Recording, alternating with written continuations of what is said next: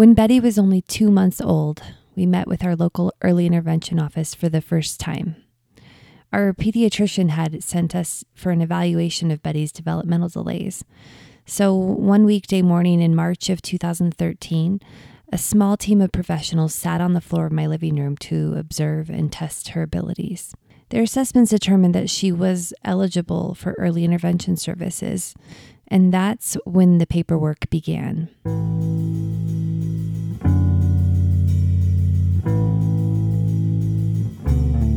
Among the piles of forms to read and sign was one that referenced the school district.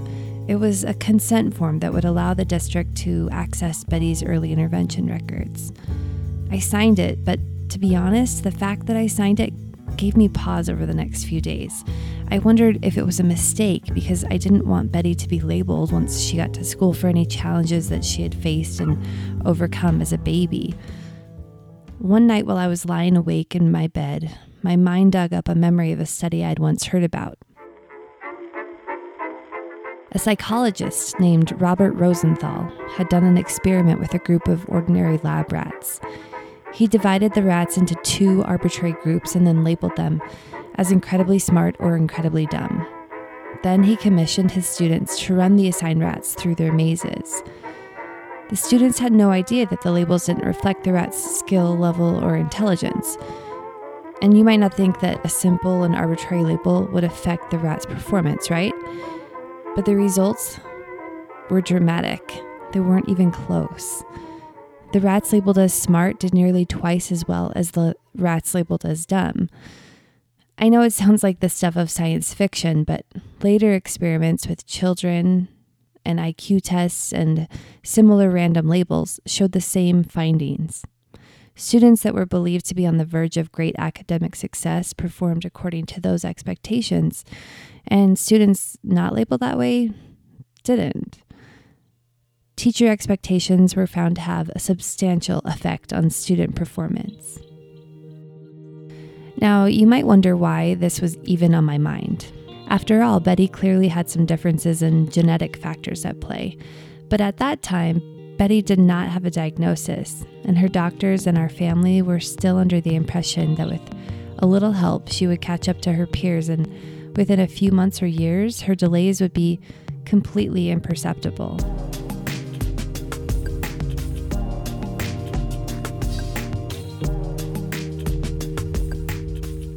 Months later, Betty's diagnosis came, and with it, a jarring prognosis of lifelong physical and intellectual disabilities.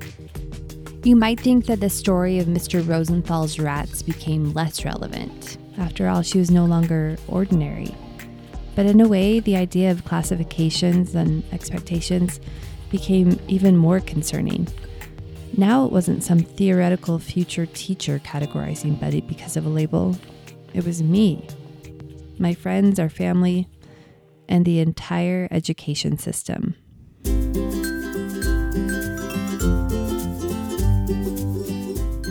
In January of 2013, my baby girl Betty was born.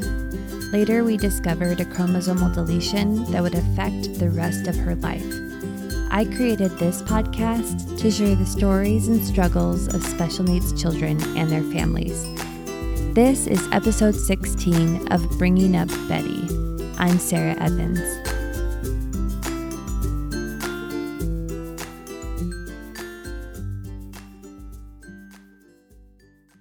Last September, a small team gathered to help us understand what our options were for Betty's future. She was barely two and a half, but there were important choices to make just around the corner. Early intervention services end abruptly at age three in our state. In order to receive continued therapies and services, children are transitioned to preschool.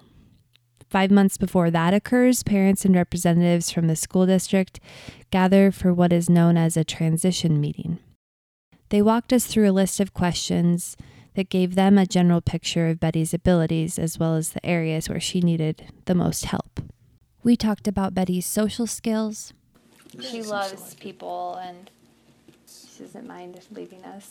Yeah, she does fine with others. She doesn't seem to cry. Gross motor skills. When she's in sitting position, she's still learning that um, She can't just go backwards. Right. Like she'll catch herself, but still sometimes she'll just throw herself back and like clunk hard on the floor.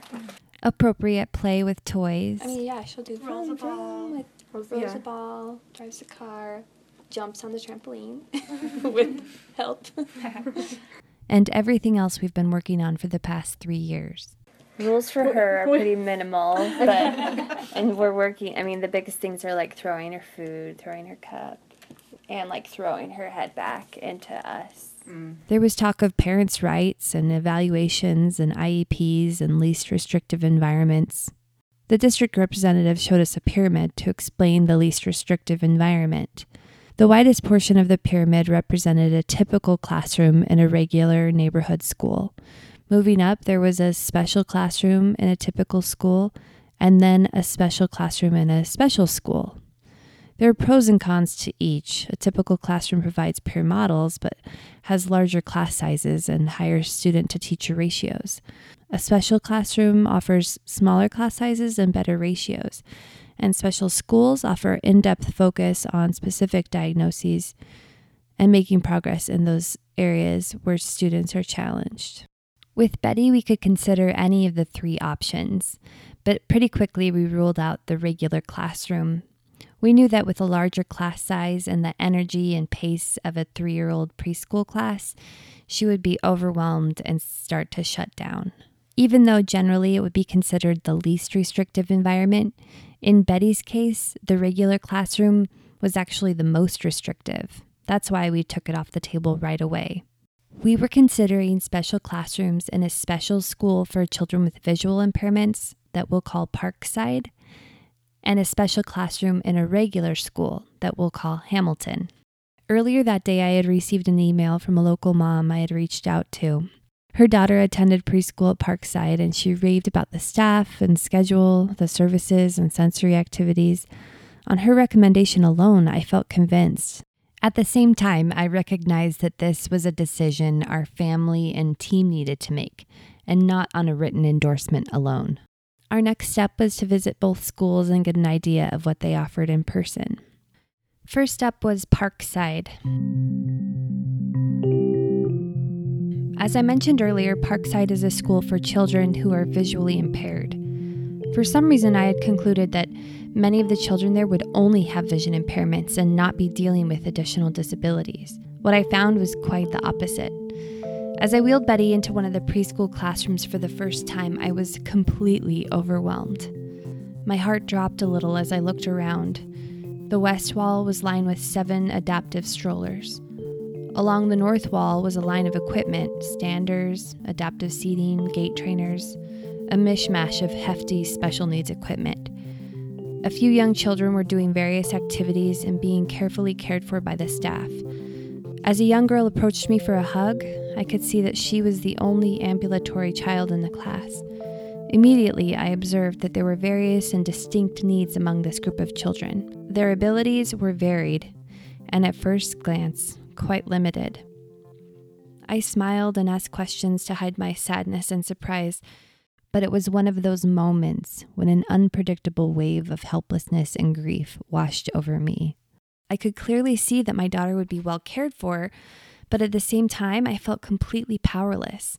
I realized how quickly I'd have to let her move into the world on her own. I would be handing my daughter over for several hours each day, placing her in the total care of someone outside of our home and family.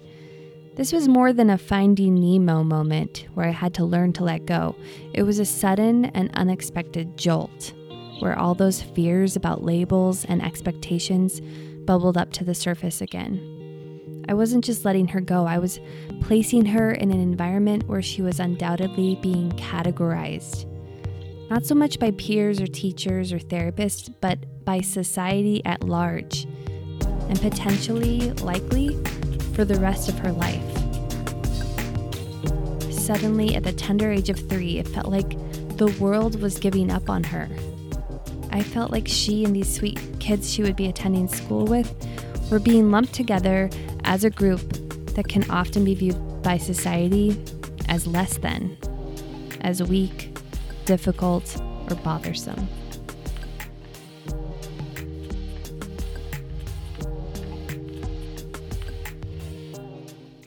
The next classroom was in the same school where children had more functional ability. As Betty came in, we were greeted by a, another tiny person who asked Betty's name and invited her to play. I was encouraged. Many things we observed that day about the school itself were lovely, but at the same time, completely overwhelming. As I buckled Betty into her car seat and sat behind the wheel of my car, I couldn't contain my emotions. I knew Betty had disabilities, but seeing the groups she would be a part of and the severity of their struggles was a huge reality check. As Betty's mom, I could see quite clearly how special Betty was. I could see her gifts, her strength, her determination. I could see that she was funny and full of love. But as we started this journey where she would be publicly categorized for the first time, I couldn't help but wonder and fear that the rest of the world might not see beyond the labels and challenges. On another autumn day, we visited Hamilton. Ready, Betty? Excited?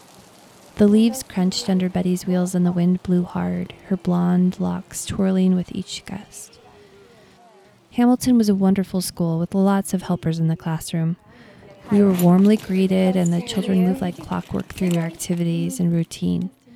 Once again, there was a large variety in abilities and needs, but this time I was a little more prepared because I had a pretty good idea of what to expect.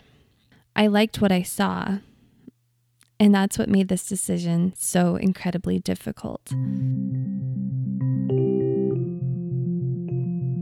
Over the next several weeks, we weighed pros and cons.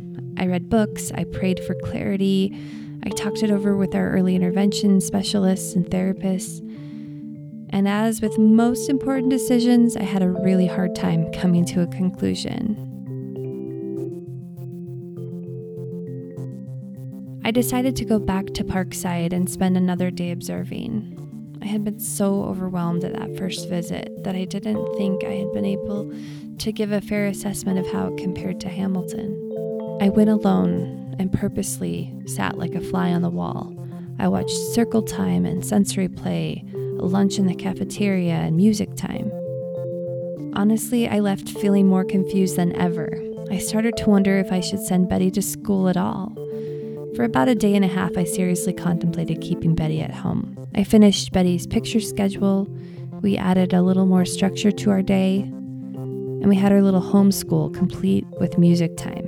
Homeschool is a wonderful solution for many families, but as soon as I set down my guitar, I knew that it was not the right option for us. Betty's village, that had so wonderfully helped us navigate her first three years, needed to expand, not contract. Betty needed a new set of helpers. She needed peers who would be her friends and teachers who would love her and help her learn. She needed professionals who would help her in each and every area of her development.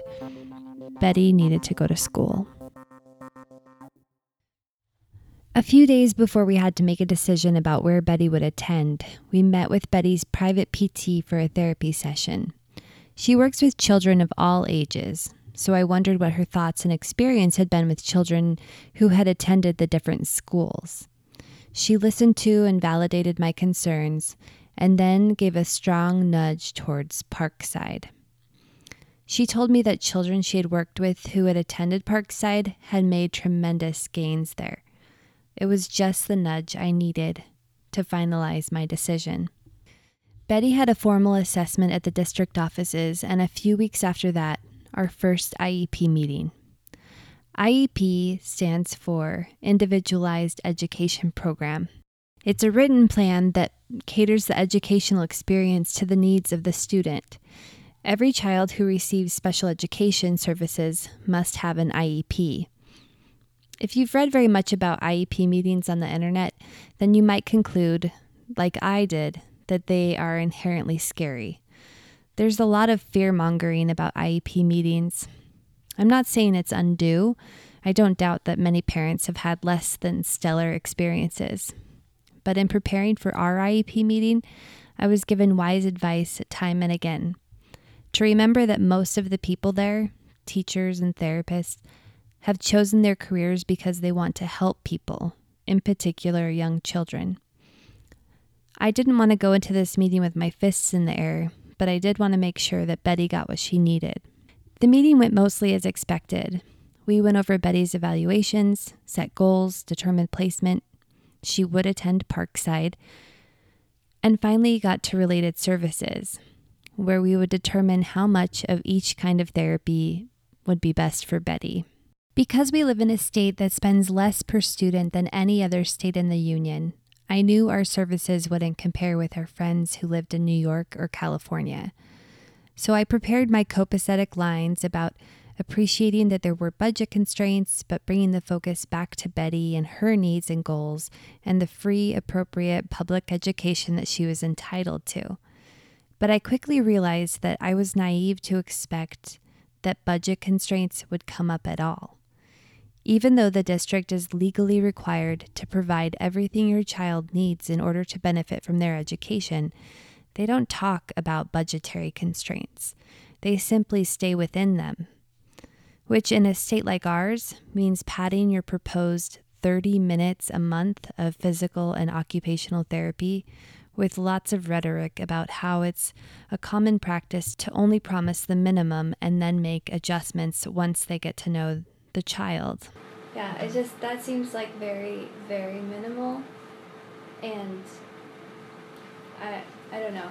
I, if we're like creating a baseline, like that's almost like what the evaluation was. You know, thirty minutes one once a month. That I don't know. It just seems mm-hmm. like How many times are They never talked of constraints of their resources. They only spoke about how they would train the staff and teachers who work with Betty every day, which they said was actually more important than having one on one time with the therapist. I was surprised and pretty upset, but I could see that they wouldn't budge. They essentially had nowhere to go. I don't fault them. I don't believe they were feeding me lines or trying to offer less than they could simply because they could get away with it. I realize that that's just kind of how things are where we live, and I'm trying hard to trust that the people we'll be working with will get creative with their limited resources to make sure Betty gets what she needs. After three long hours, we finally had a signed document that would direct every aspect of Betty's first year of school. I was exhausted and my head was pounding. I felt that I was about to send Betty into the vast unknown. Ready or not, I thought, here we go.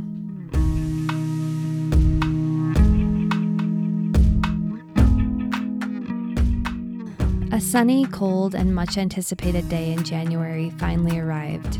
It was Betty's third birthday. Our early intervention team gathered once again in my living room. We sat on the floor and ate birthday donuts. We reviewed goals and progress and laughed over memories while wondering aloud how quickly the time had gone. We signed the final paperwork. We took pictures and hugged and said our goodbyes.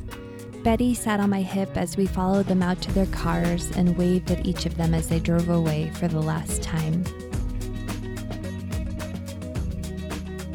Betty got a harmonica for her birthday, so for the past several weeks, the soundtrack to our life has sounded much like that of a Ken Burns film. And maybe that's why I felt so nostalgic about early intervention and our first round of helpers.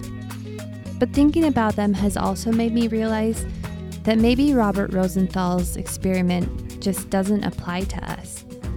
Sure, Betty has a label, she has a few diagnoses, and maybe that label affects people's expectations.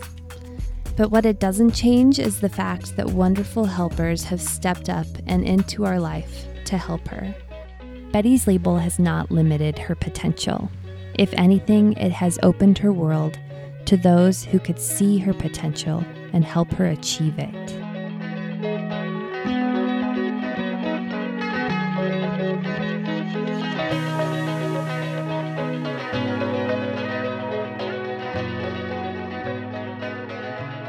When Fred Rogers was a boy and would see scary things on the news, his mother would say, Look for the helpers. You will always find people who are helping. Sometimes our own lives and challenges can seem more scary or uncertain than anything we see on the news. The labels, categories, and judgments of others towards Betty are still a little scary to me at times. We are so new to this life with disabilities, especially how it works and is perceived outside of our home and family. But as I went throughout the rest of that cold, sunny birthday with Betty, and we celebrated all along the way, I thought of all the people who had helped us on our journey so far. Each of them could have labeled or categorized Betty. They could have had low expectations for her, but they didn't.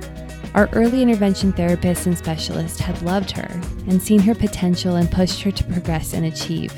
And when she was tired and cranky and refused to do her part, they still loved her. And so, as we move into this next phase of Betty's life, I'm committed to keep looking for the helpers. Because I think Mr. Rogers' mom is right. You will always find people who are helping.